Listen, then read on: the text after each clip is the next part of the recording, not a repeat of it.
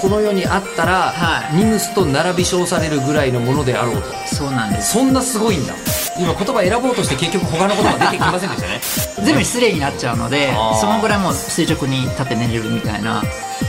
科学のラジオラジオサイエンテ科学のラジオこれは日本放送アナウンサー聞きたがり吉田久典が国立科学博物館認定サイエンスコミュニケーターで大学講師をしながら芸人をやっている不可思議変態人間黒ラブ教授とともにさまざまな科学サイエンスを根掘り葉掘りと聞いていく番組である科学のラジオラジオサイエンティア間違った話はしないけど正確さにこだわると逆に分かんなくなるのでえ興味を持ってもらえたらこの世界はめっちゃ細かく説明してくれる人がいるのでそちらを参考にしていただきたいと思いますさてえ今回からテーマが変わります今日のテーマは日本の宝ニムスって何イエーイ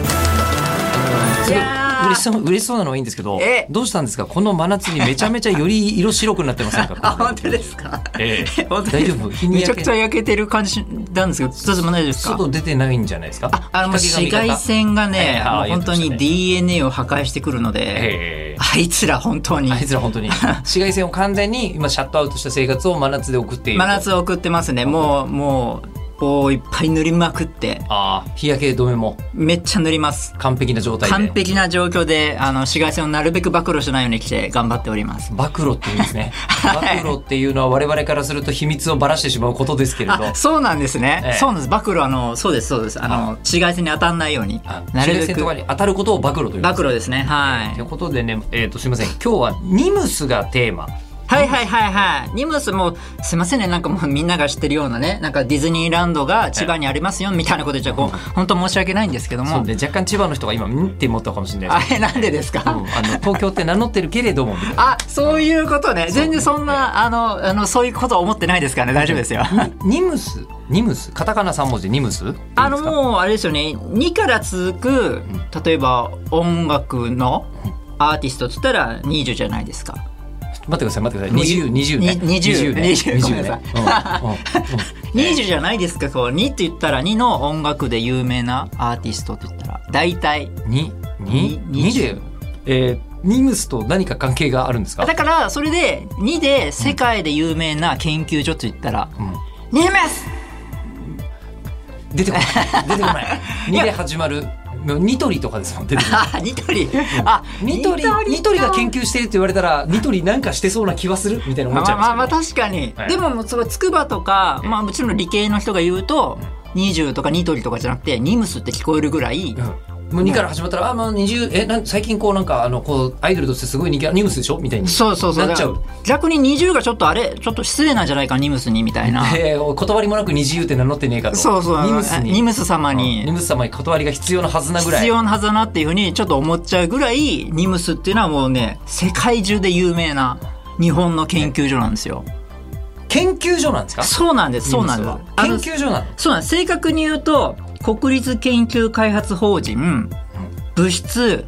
材料研究機構っていうんですね。国立研究開発法人はい物質材材料料研究機構、ナショナル・インスティチューツ・フォア・マテリアル・サイエンスその頭文字を取っええてニムスって言われるんですね。ああままあ、ブランドですよ。あ確実に漢字だと16文字になっちゃいますから、はいそれはニムスになりますねニムスだからニムスに就職したなんて言ったら「んは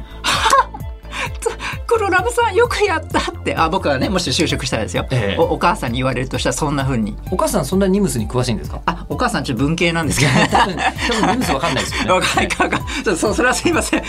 それはちょっと嘘つきましたよさ組織のこういうやり方で言うと、はいネルフとかみたいなもんだよねあそうですそうエヴですァまンあゲリオンで言うならねそうあのあのレベルと同じぐらいどどっちがすごいのかなっていうぐらいちょっとわかんあちょっと悩みますねネルフがこの世にあったら、はいニムスと並び称されるぐらいのものであろうとそうなんですそんなすごいんだすごいんです。だって皆さんいろんなあの自然自然とあんあの危険から守られてますよ僕たちいつもえニムスによってニムスさんの優しい手でニムスの優しい手で僕ら守られてるんですか守られてます守られてますどういう どういう話の流れでそうなるんですあのーすごく重要な火力発電所とかおおはい、うんああいう要は今発電して、ね、電気出てこうね今日本放送動いてると思いますけどそうですねああいうところにものすごいニムスさん活躍してるんですよえニムスのおかげで火力発電所も動いてるみたいなしかもせ世界世界あの世界のここだけでここじゃ言えないですけど大声で言えないですけど世界も変えてます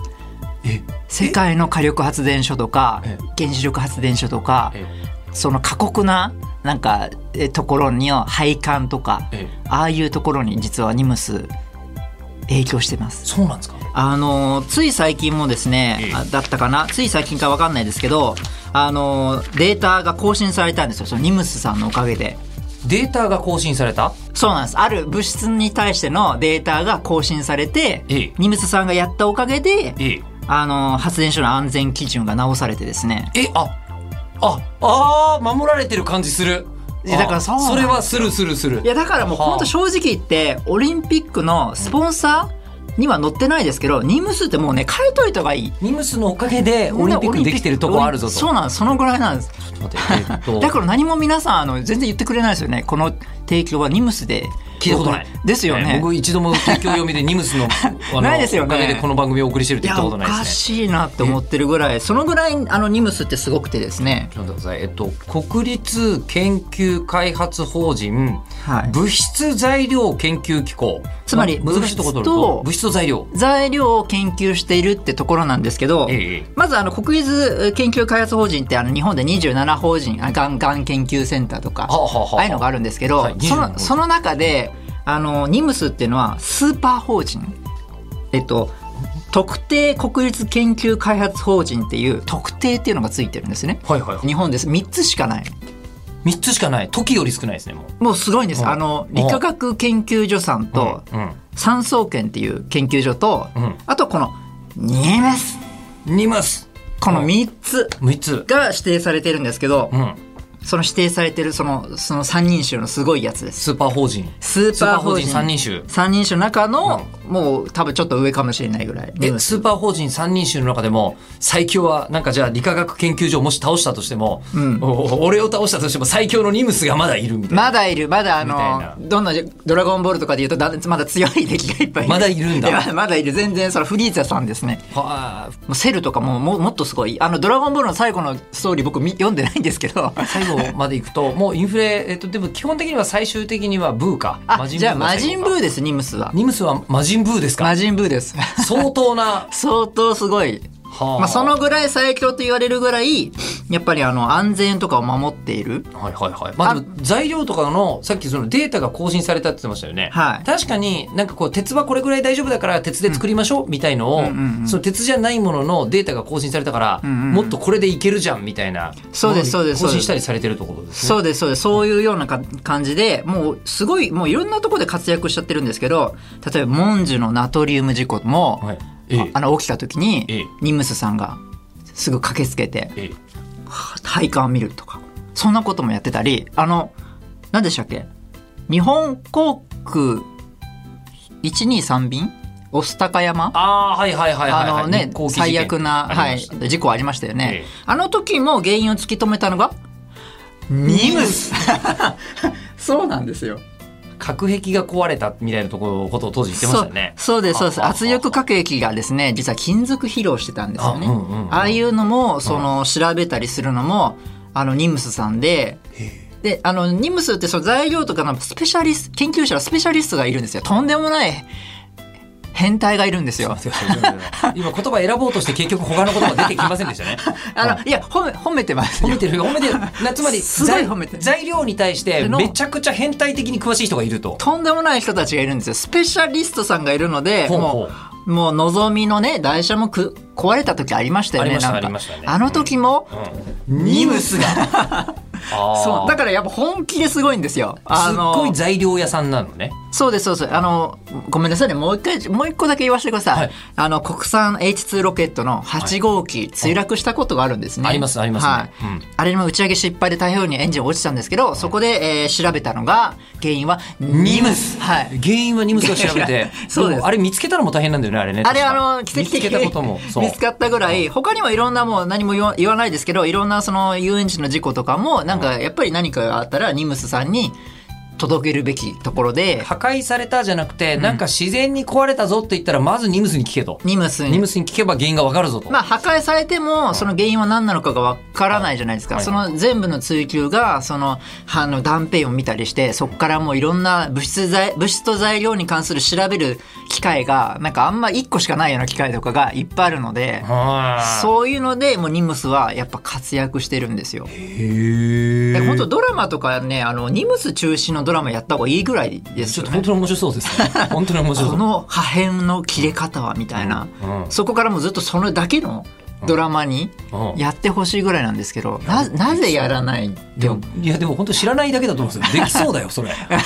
うん 面白そう本当にそのぐらい本当やっぱあのだからそれがあの安全が確認されていろいろそのいや新幹線の台車とかのあの原因も分かってでプラスアルファで僕たちの安全も守られているのでそのぐらいやっぱ知らない間にニムスに守られているんですよね。ニムスはなんですよずっと材料のことを考え続けている組織そうですそうですそうです。だからもう本当にギネスもらってたりしていてギネスもらってるギネスもらってるんですよ。あのその物質材料に対してあのクリープ試験っていうのがあるんですけどクリープ試験、はい、あの、あのクリープ試験って、なんでしょう、金属にうん温度を高く、おあの熱を与えて、はいえっ、と、車1トンぐらいの、えー力でこう、引っ張るんですね。うんうん、伸びちゃいますよねで、あのーで、ずっと暖かくすると、ちょっとだけ伸びたりするんですけど、それでいつかは破断するんですよね。破断歯のパターンって切れちゃうってことですね、はいそうです、ん金属の疲労が起きたりして、はいはいはでそれを調べるうーあの研究とかで、あの一番長くやよ世界中で一番長く研究してでギネス取ったんですようんあの41年間も研究してたのあええ41年間あのきあの金属を温めてずーっと引っ張り続けて40え41年間金属を温めるそうなんですずーっとだからあのあのドモフロンリンクルってあるじゃないですか一滴一滴をはい、あの、ね一滴でこうう、んみは見いる,、見るあれのニニュース本当にあのやずっとこうやって見てるのええよんずっと41年間金属を温め続けそれを続け引っ張り続引っけ張り続けどのくらいその強度があるのかなっていうのはやっぱり調べないとええわからないわけですいやまあ、よ。確かにあの建築物とかに金属が使われているのであればそうですこのそうですそうです特性は知らなければならないけれどもでしかも相当そのなんだろう正確にえもう本当に500度だったらずーっと500度の一定のままとかえ。温度500度のままあのほもう本当に気を配りながらええもうやる装置なんですけどもクリップ試験っていうのがそれがもう300台とかあって物質70個調べてたりとかええよ41年間にわたって数百個の金属にそう熱を与え引っ張り続けるのまあ、あの、物質によっては11年とか。で、でも、やっぱり全然普通の、僕は例えば植物の研究ややってましたけど、ええそんなの1年もやら、あの、同じサンプルで、いあの、1年も、いや、やらないんでいすよねだって実験なんていろいろやりますけど爆発試験とかやったらボーンってやったら一あ発なでたボがーン8でし時間とかそういうそうなそんなもんんでですしょ。よだねからそうじゃなくて、ょ41年1年、だからそれ、それは一番長いので、アギネスに認定されたっていうぐらいすごいところなんですよ。そうですその41年の間にいろんなこと起きるじゃないですかあ、だからもう研究者もどんどん変わっていくんですね。あ代替わりする 代替わりするえ。え先代のクリープ試験博士がこちらにいらっしゃりあ、そうです、そうです。時そう代です次世代のクリープはクリープを担うのはお前だそうですそうですななのでその歴代の人がその時に所属していたちょっと前の11年前の物質を論文で発表するみたいなそのあの代々代々だからすノーベル賞みたいなもんですよねノーベル賞もいろんな研究をやってたまたま運がいいいいというか、まあ、実力もあるかもしれませんけどの人が多分ノーベル賞もらうんですよねその分野のなるさほど一番最初の人はもらえないというか基礎研究の人は。はいはいはいというぐらいやっぱこう順々になると思うんですけどそんな感じであのクリップ試験も長いのでもう多分何世代かにわたって研究者さんがずっとこう見て子供のように子供育ててるかのようにいいや俺子 供まだ15年しか育ててないんで41までクリップしかクリップええそのぐらいすごいだからすごいでもなんで繊細な実験なんですよね そういうのそうってでしょうねでえちょっとずつ変化があって、はいまあ、破談しそうなところとかもチェックし続けるわけそうそうう全部全部でいろいろ詳詳細に調べて、そういうのをクリップ試験っていうのじゃあで25年目あたりでちょっとひびが入り始めました例えばそのどどのくらいらいの強度とか、まあ、そういうのを調べたり、そんなことやってるんだそういうことをですねすごく地味なんですけどええなんか見た目はなんかなんでしょうねえっ、となんだろう潜水艦のなんかそ潜水艦潜った時にこうあ潜望鏡あ潜望鏡外,、うん外を見るやつですかありますね潜望鏡ね、はういんああいうのがさ300台こうななんて言うんでしょうねちょっとクリープ試験でいつか検索してください皆さんクリープ試験で、はいそうすると多分その潜望鏡がみたいのが何台も並んでる感じの世界観世界観伝わるかなあの「ファイナルファンタジー7」のはい街並みみたいあなわかるけど あ俺のそんな感じなんですよね、それわかるかなえーとクリープ試験初めて検索する言葉ですよ本当ですかこれみんなクリップ試験検索かけてるんじゃないですか Google とかでいつもおあわかる伝わりますわかる機関車的なんて言うんだろうな潜望鏡あのーえっと川崎の工場を外から見た時みたいあな感じはいはいはいそれそこパイプにだらけみたいな感じそうですそうですそれがあのその高温状態であの一定の荷重を長時間かけて変形する量とか破断するまでの時間を測定する、すげえそういうのをクリープ現象って言うんですよねそうそのそのあ時間かけ伸びたて時間かけて伸び縮みしたり壊れ壊れちゃうことがクリープ現象クリップ現象それをまあ試験するみたいなそういうような感じなんですけども歪みを増大する現象なんですけどクリープっていうのはこうそれをですねあのやっているのがえニムスさんでえでクリップ試験やったことで分かることってやっぱあるわけですかそもうそれでですねあの、まあ、いろんなあまりにもそこのこのニムスっていうのはいろんなそのデータをすごい取ってるんですねやっぱ世界ではあんまりないところで、いやないでしょうねこれ ね、そうなんですよだからすごくてですねもういろんな世界のそのデータベース書き換えてるというか物質のうんなのでさっき言ったんですけどあのあんまりにも精度よくやっているのであの10万時間以上長いもので40年以上の発電所のあのなんでしょう配管とかを変えないといけないとかそれそれ以上やってると壊れちゃうよとかそういうのが分かって更新に至って確かにこのけこのテストないと分かんないですねそうなんですそうなんですやっぱり実際やらないじゃないですか正直言って。でもうそのまま使っちゃいますよね大体大丈夫だろうというかいやでもニムスのデータを見ろとそうですそうです40年経ったらやばいんだよとやばいんだよっていう、そのぐらいあのもう全世界からあのニムスに聞こうとかニムスさんとやらないとダメだみたいなそうですねあの JAXA さんですらおおはい、うんあの宇宙のねあの研究研究というかロケットとか打つとこですけどもそこでもあじゃあニムスさんに頼もうと、うんあの機械自体は JAXA でも買えるははずなんですけど装置はでもそのまあ変変変変態変 あ変態あの物質材料のうんうん、いい意味の変態問題はもうニムスには金属が好きで好きでしょうがない人たちがいや、もうすごいですよ。ニムス歩いてたら、ええもうだってあの、鉄が錆びてて、あええ干されてるのが見えるんですよ。なんかあの、洗濯物干してるかのように、鉄を錆びさして、この何枚も何枚もこう、錆びてるそういう状況が、あ、今日も干してらっしゃるみた いな、太陽に浴びて。すみませんそもそもニムスどこにあるんですかあ、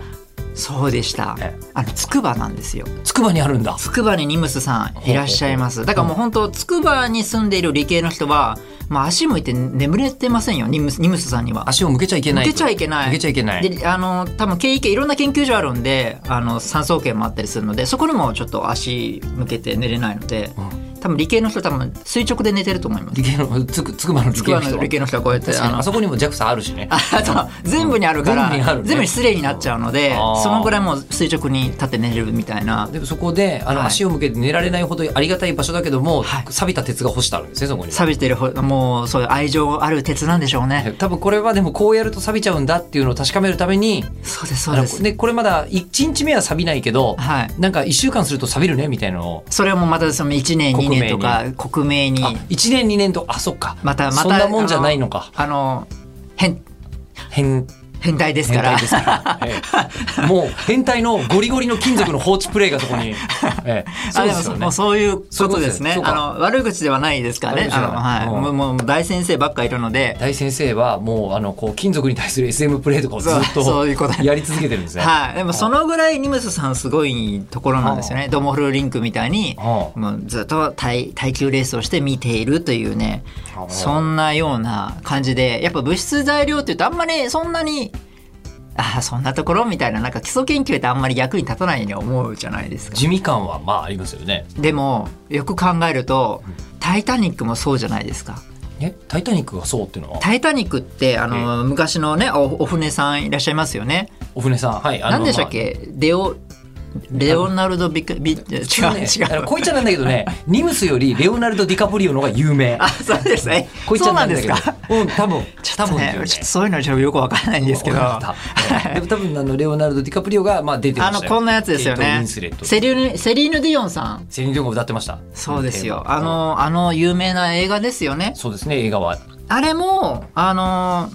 低温税制って言って。ちょっとちょっとタイタニックごめんなさいセリーヌ・ディオンの次の言葉 が低音税制が全然わかんないです。もう「タイタニック」の名あの映画の名前低温税制だと思ってます低温税制、どういう字書 くの低温税低温はあ低い温度ですよ温ね。度でええ税制がそのなんだろう税なんていうんだ脆弱の税あ脆弱の税の字ね。壊れるははいはいはい税制あいでせあの性質の性というか弱さかそうですそうです低冷温たにい冷たい温度に対する弱さそうですそうで低すそう温で税制すそうですはいはいははいい。物質って一般的に高温になってもその壊れやすくなって、うんうんあるでも高温の方が性質がいいんですよあのえ、ま、ある程度の温温度になると必ず壊れるとか伸びるとか、うんうんうんでも低温ひあのすごい冷たい物質あーにしちゃうと壊れ方が微妙で壊れなかったり壊れたりするんですよそのなんかあれなんで壊れないのってなったりちょっと分かりづらいところなんですけど低温税制って実は分かりづらい実験というかデータなんですよね理系からすると。うんでも